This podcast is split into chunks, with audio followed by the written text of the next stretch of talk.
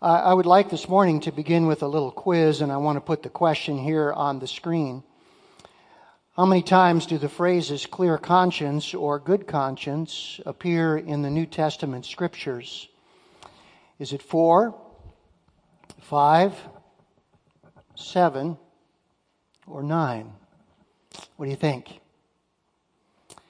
Well, actually, if you put clear conscience four times, good conscience five times together, it's nine times. Now, any phrase that appears that many times is a very significant phrase.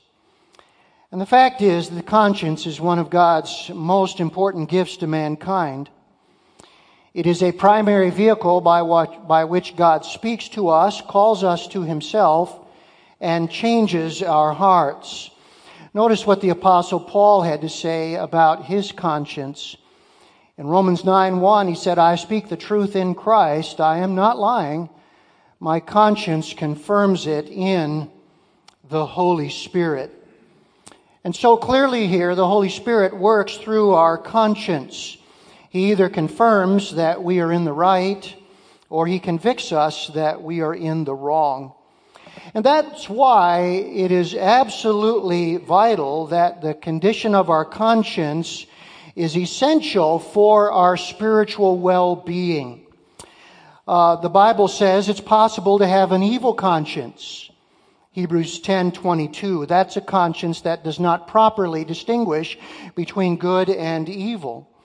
We can also have a defiled conscience. That's Titus 1:15. That's a conscience that's comfortable with the pollution of sin. And then we can even have a seared conscience. 1 Timothy 4 2, the word seared there was used of a hot iron that was used to brand skin, making it callous and unsensitive. And we can so harden our conscience that it becomes callous, it becomes unsensitive. For all these reasons, it is very, very important, absolutely critical, that we let God work in our conscience to make it clear and to make it good. In fact, I want you to notice that this was the apostle Paul's lifelong goal. Look what he says, Acts 24:16. So I strive always to keep my conscience clear before God and before man. Today in our series on the life of Joseph, we are going to learn how God works on our conscience. And so the title of our message today is uh, very simple in the series as we come to chapter 42.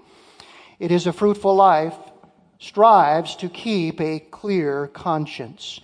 Now we know that God has brought Joseph to where he wants him to be. He is the prime minister of Egypt. But there's unfinished business, isn't there? There's 10 brothers who are not where they need to be. In fact, of the ten brothers, we could say they have an evil, defiled, and seared conscience. And so, how does God reach them? And how does God reach you? How does He reach me? Well, that's what this chapter is all about. Let's learn together this morning. Would you take your Bibles and turn with me to Genesis 42? In the chair Bible in front of you, it's about page 42. And just before I read, let's take a moment and pray. Father, thank you. Thank you for the conscience you have placed in each one of us. And regardless, Lord, of how we respond to it, we thank you that you are able to work in such a way that you awaken the conscience and an awakened conscience is the key to coming back to you, to having peace with you, and then to have peace with those around us. Teach us now uh, these very important lessons that they might sink deep into our hearts. In Jesus' name, amen. Look with me, if you would, at verses 1 through 5, and we begin by understanding this lesson that God will, awake, will work to awaken a guilty conscience. If you're here today and there might be some guilt in your conscience that is unresolved, you can be certain of this that God will work until your conscience is awakened. Let's look at verse 1. When Jacob learned that there was grain for sale in Egypt, he said to his sons, Why do you look at one another? And he said, Behold, I have heard that there is grain for sale in Egypt. Go down and buy grain for us there, that we may live and not die. So ten of Joseph's brothers went down to buy grain in Egypt, but Jacob did not send Benjamin Joseph's brother, with his brothers, for he feared that harm might happen to him. Thus the sons of Israel came to buy among the others who came, for the famine was in the land of Canaan. Now, at this point, we can assume that the brothers are not rightly related to God. Their attitudes and actions have shown that. And they are also not right with each other. Their food is gone. Their families are hungry. And according to verse 1, they're not cooperating with each other to do anything about it. Uh, finally, their father Jacob says to them, essentially, why are you standing around looking at one another? Why aren't you doing something about this crisis and this hunger and this lack of food? And we understand what's going on. Years of sin, deception, distrust, and hardened hearts have left them fragmented and disunified, and now in the midst of a crisis, they cannot work together. By the way, I think we all know that the Bible teaches this that a falling out with God will eventually lead to a falling out with each other. You can almost count on that. When we fall out of our relationship with God, it will lead to disunity and fragmentation with others. And so, what God begins to do is to start to work on the consciences of these ten men. In the last century, there was a wonderful pastor and Bible teacher by the name of R.A. Torrey. And I want you to notice this very, very helpful statement he made. He said, Somewhere in the depths of every man's heart is the consciousness of sin. And all we have to do is work away until we touch that point. Every man's conscience is on our side. And that is absolutely true. When God wants to turn us to Him, He has a weapon that none of us can escape. We can stifle our conscience, we can ignore it, we can harden it, but we can never entirely be free from it. And God will work away until He touches that nerve that is just too painful to ignore. Some of us here today can remember the time when God did this for us. Others of us need to be aware today of how God may be doing this in our life. Now, as we look at this, we begin to see the means that God sometimes can use. And let's notice the means that he used with these 10 very hardened brothers. Notice that he used a place, Egypt.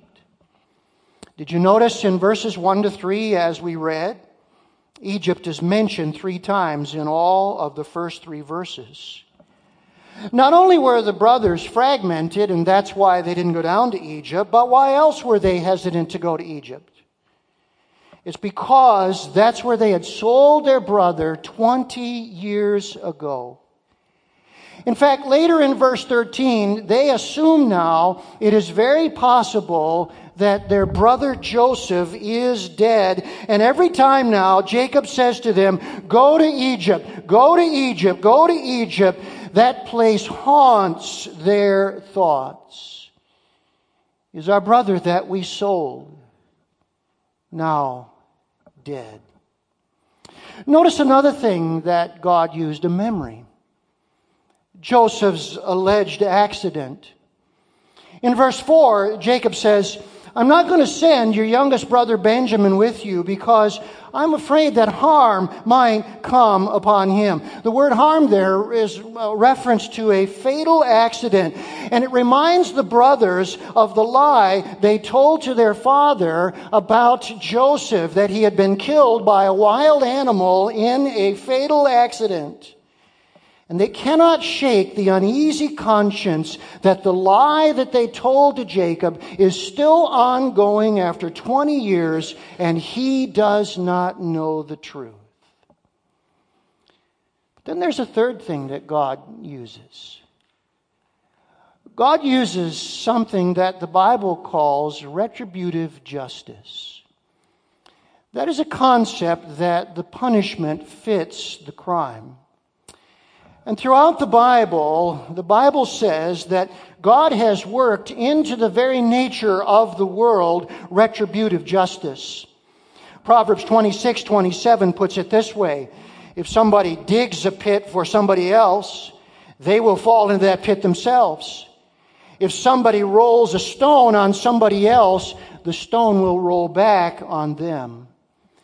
And often what happens is the sins we commit against others return on our own heads in the same form. We know that, don't we? Who does a bully sometimes meet? A bigger bully. What happens to the gossiper? They get gossiped about. What sometimes happens to the cheat? In a deal, they end up getting taken. The liar many times becomes the person who ends up being deceived themselves. The betrayer becomes betrayed. And the mean, they get meanness.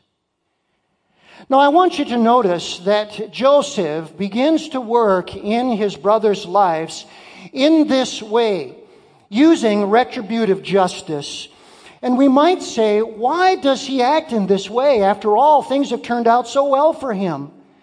He has uh, uh, reached the pinnacle where God brought him to be.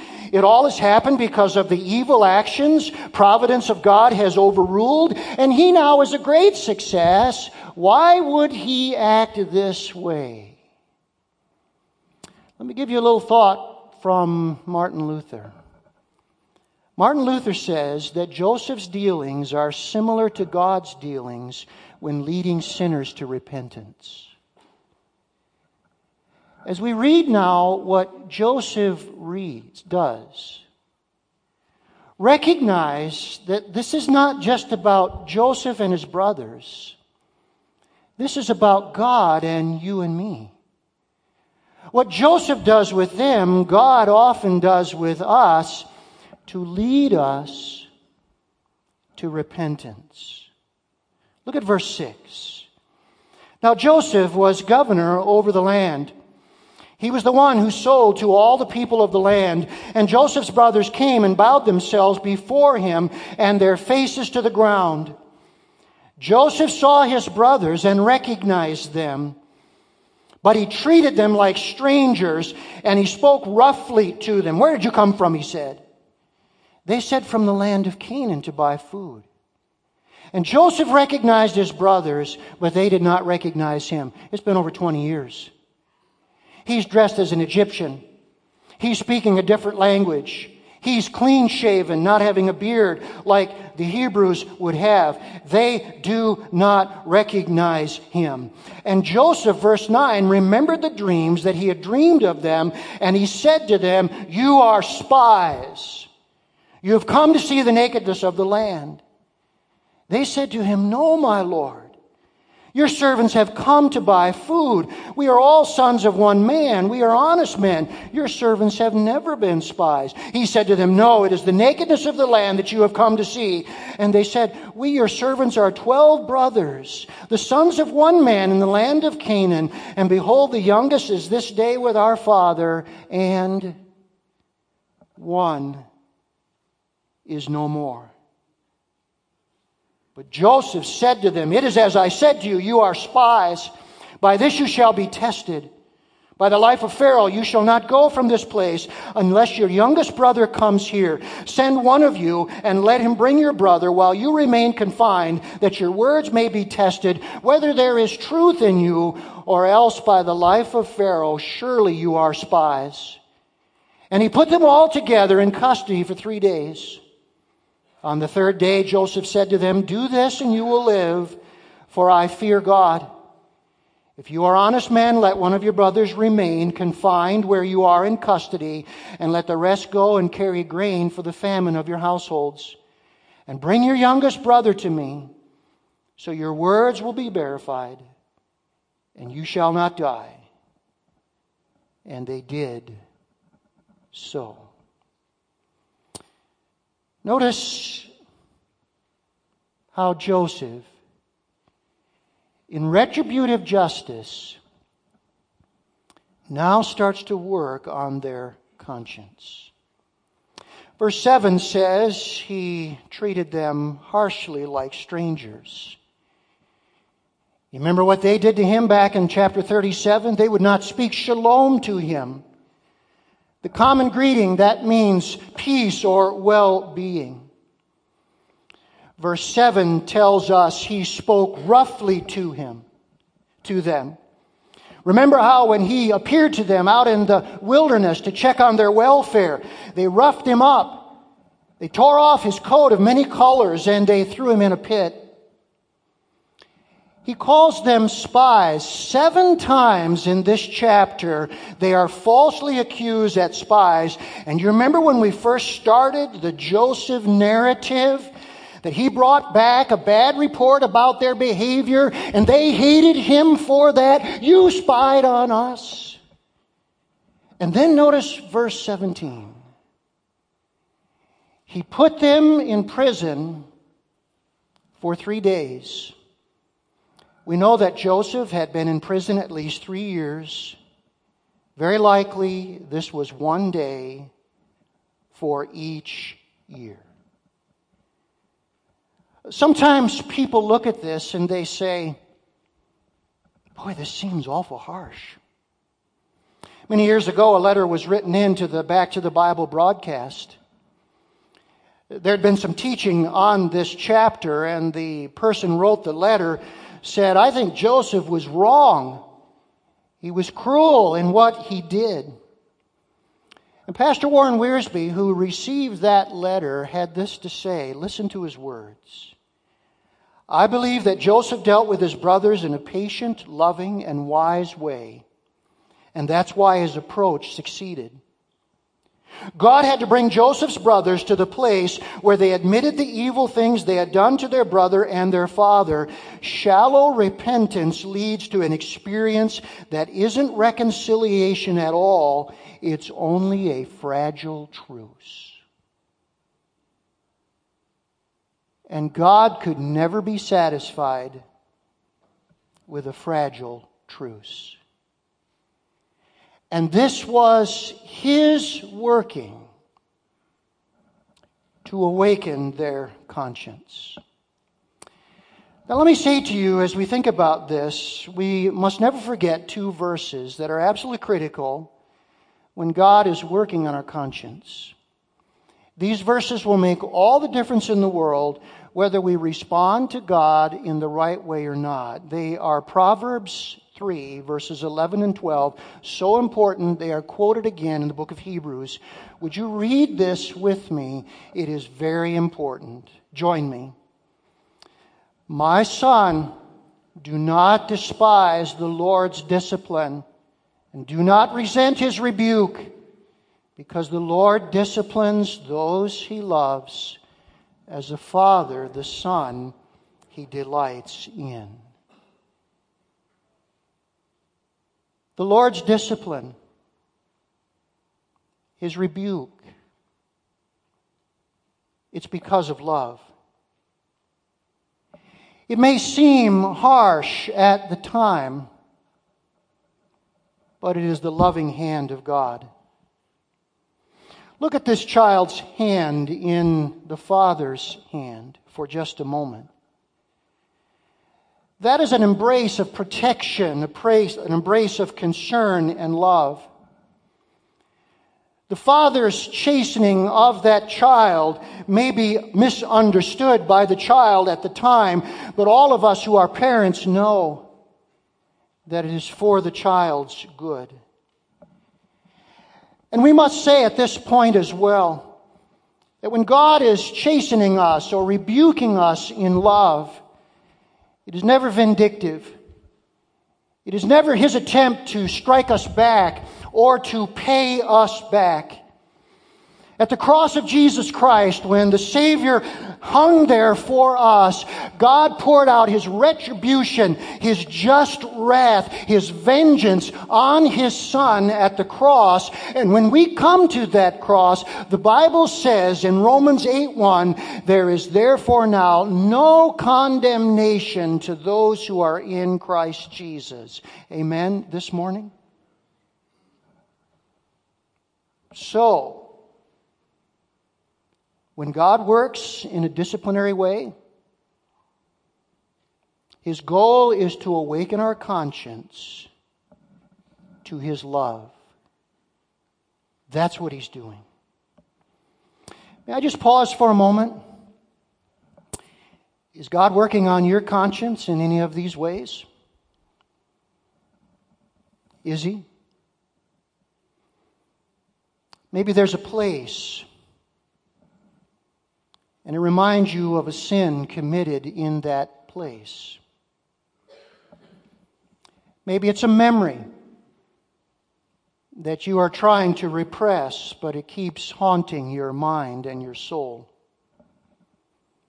Maybe the way you've treated others is now the very way you're being treated, and you've never put together the two. Oh, What's happening to me is what I did to others. You see, God is doing in your life exactly what Joseph did, that he might bring you to peace with him. Now, clearly, then, if this is God's means of awakening the conscience, then we have to respond in a proper way. And that really becomes the burden of the rest of the chapter because the second lesson here that we learn is a correct response to guilt is essentially to change our hearts. Let me just say today, we live in a world of the vanishing conscience. We live in a world in which people want to be anything but guilty. We live in a world in which the world says to us, you shouldn't be this hard on yourself. After all, you're human. But I want to tell you that that's a lie. That is a lie from the pit of hell. If we are going to have a changed heart, there has to be a proper response to guilt. And that's what begins to happen in the lives of these men. Look with me, if you would, at verse 21. Then they said to one another, In truth, we are guilty concerning our brother, in that we saw the distress of his soul when he begged us, and we did not listen.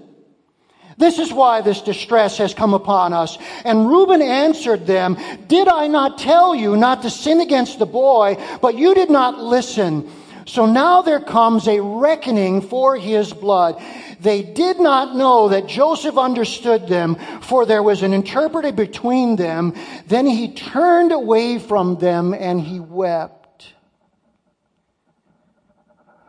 Dan, this morning, as I got to this verse, you almost want to weep.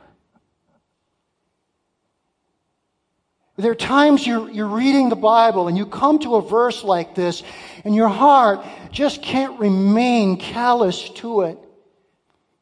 For the first time, these brothers who engaged in slave trading their own brother and now thought he might be dead are beginning to feel guilty over what they've done. And Joseph cannot compose himself and he leaves and he weeps. And he returned to them and spoke to them. And he took Simeon from them and bound him before their eyes. Here's the first essential response. Number one, we must confess the sinfulness of sin.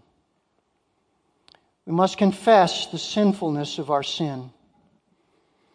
Three days in prison, and the threat of death had done its work. By the way, as you pray for me tonight in the prison, pray that the prison will do its work in the men who are listening to me.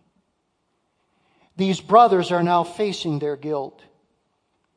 Do you know this is the only time in the whole book of Genesis there's a personal acknowledgement of sin like this? When Reuben says, Did I not tell you not to sin against the boy? It is the only time in Genesis there is a personal acknowledgement like this. 50 chapters in Genesis, this is the only time.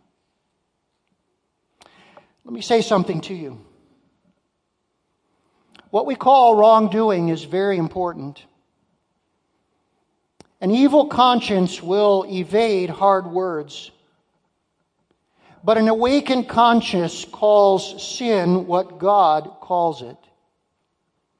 I want you to think again about their actions back in chapter 37 jealousy, hatred, thoughts of murder, aggression, slave trading, 20 years of deceit. Brothers and sisters, those are not mistakes. Those are not errors. Those are terrible wrongs. Do you know the word sin that is used here that Reuben says, Did I not tell you not to sin? It is a word that means to do wrong, to be culpable, to offend, to commit a sin. They now, for the first time, are calling it what God calls it. I read this week about a pastor who, when he became a believer, this was the experience he had with his conscience. Listen to his words. When I was in the hand of the Holy Spirit under conviction of sin, I had a clear and sharp sense of the justice of God. Sin, whatever it might be to other people, became to me an intolerable burden. Only when sin to you is an intolerable burden is the conscience truly awakened. Only when sin to me is an intolerable burden is my conscience truly awakened. Notice the second thing they did. They accepted God's chastisement. Look at verse 25. And Joseph gave orders to fill their bags with grain and to replace every man's money in his sack and to give them provisions for the journey. This was done for them. Then they loaded their donkeys with their grain and departed. And as one of them opened his sack to give his donkey fodder at the lodging place, he saw his money in the mouth of his sack. He said to his brothers, My money has been put back. Here it is in the mouth of my sack. At this, their hearts failed them, and they turned trembling to one another, saying, What is this that God has done to us? This is the first recorded time the brothers ever mention God. Joseph, in practically every sentence he speaks, mentions God, but their hearts had shut God out. He was uninvolved and distant as far as they were concerned, but now they see, they cannot deny it. They know God is dealing with us in the midst of these events.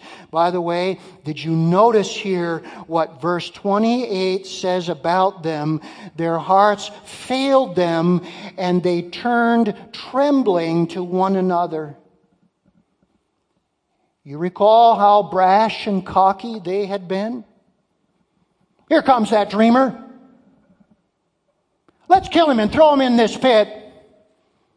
Then we'll see what will become of his dreams. Now, what do we see? They're trembling. Their hearts have failed them. You know what God says to us in Isaiah 66 2? To this one I will look, to him who is humble, contrite, and trembles at my word.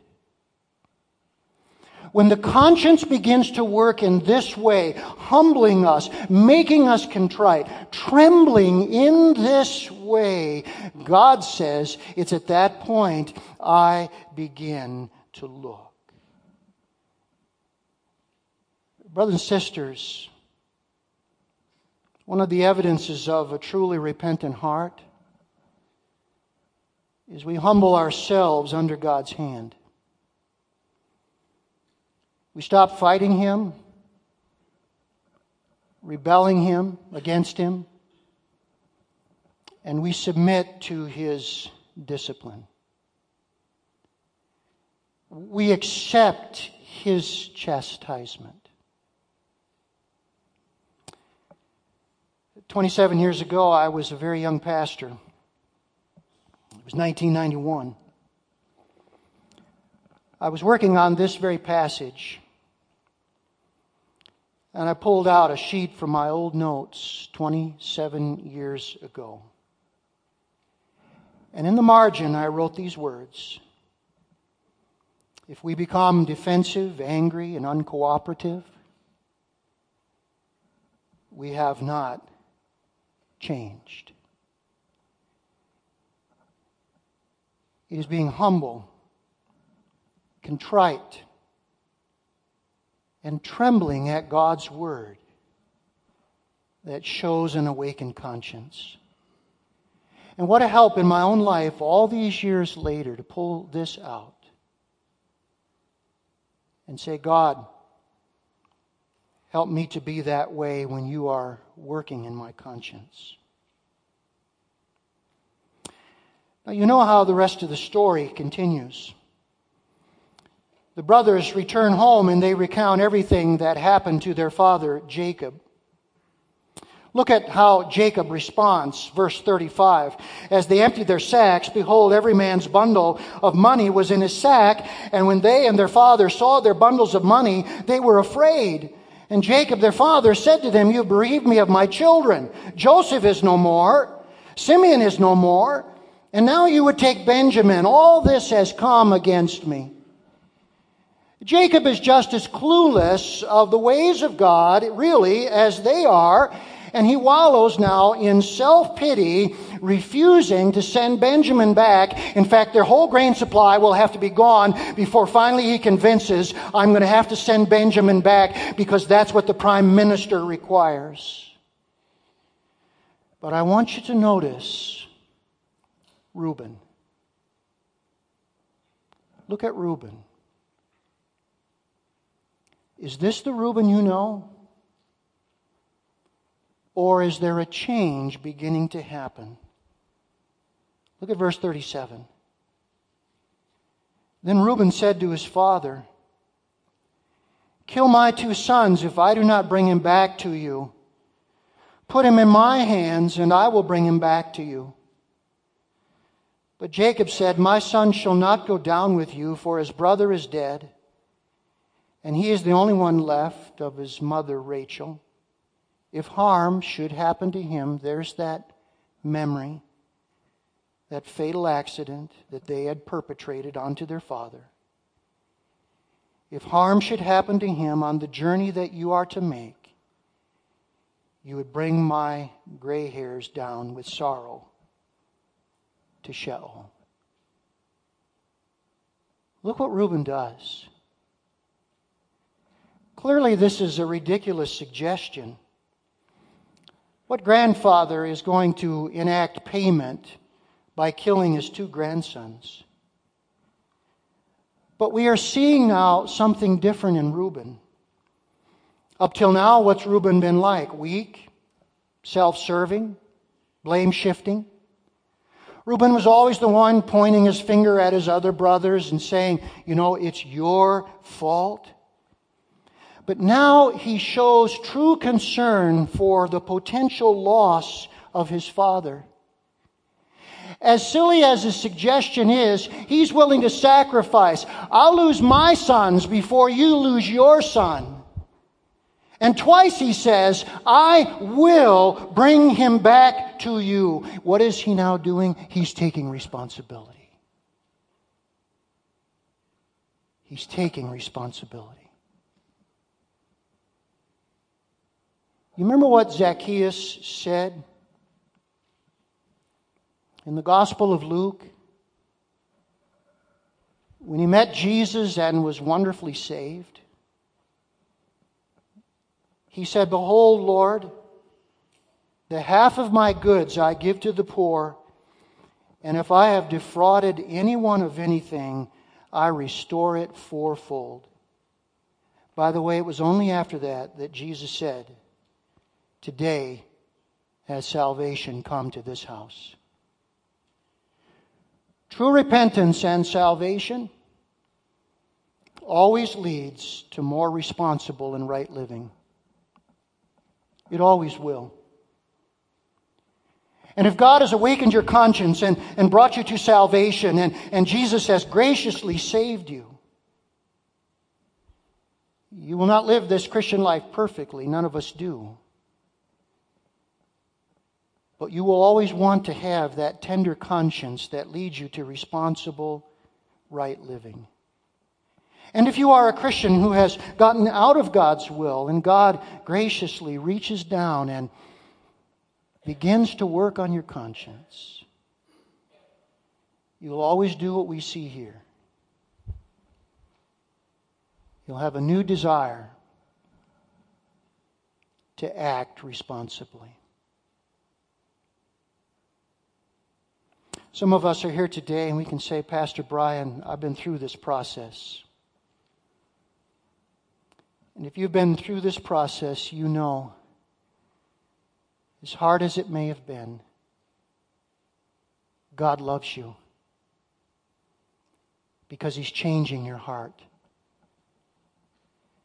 And if you're here today and you're resisting this process, that's why this chapter is here. God wants to bring you to this place. As I close this morning, there's one final verse that mentions the conscience that I want to close with. It is 1 Timothy 1 5. And notice what it says. The aim of our charge is love that issues from a pure heart and a good conscience and a sincere faith. And that's what God wants for every one of us. That is His ultimate priority for every one of us. Love that can only come from a pure heart, a good conscience, and a sincere faith. And God will do everything that He needs to do, everything that is essential to do to bring us to that place where we are loving Him and loving each other. And would you let God, this very moment, bring you to that place? Let's bow together, shall we, and let's pray.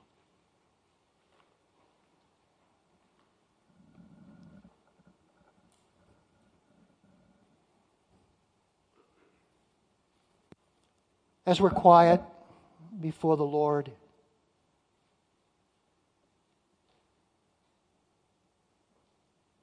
Maybe you are here today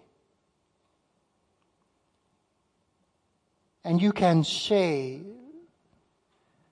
The Lord has dealt with me just like this. And He has brought me to a place where my heart is changed. I'm different.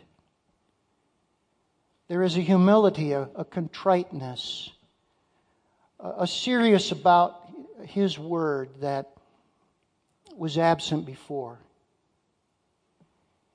And if that's true of you today, you can thank God. You can recognize his discipline and his rebuke is his great love for you. Our character is always more important to God than our comfort. And if he must make us very uncomfortable to give us the character and likeness of Christ, he will do that. And if He has brought you to that place, is bringing you to that place, thank Him. He loves you very, very much. Maybe you're here today and your heart is hardened. Your conscience is defiled. It's seared as with a hot iron. And even God Himself has been shut out.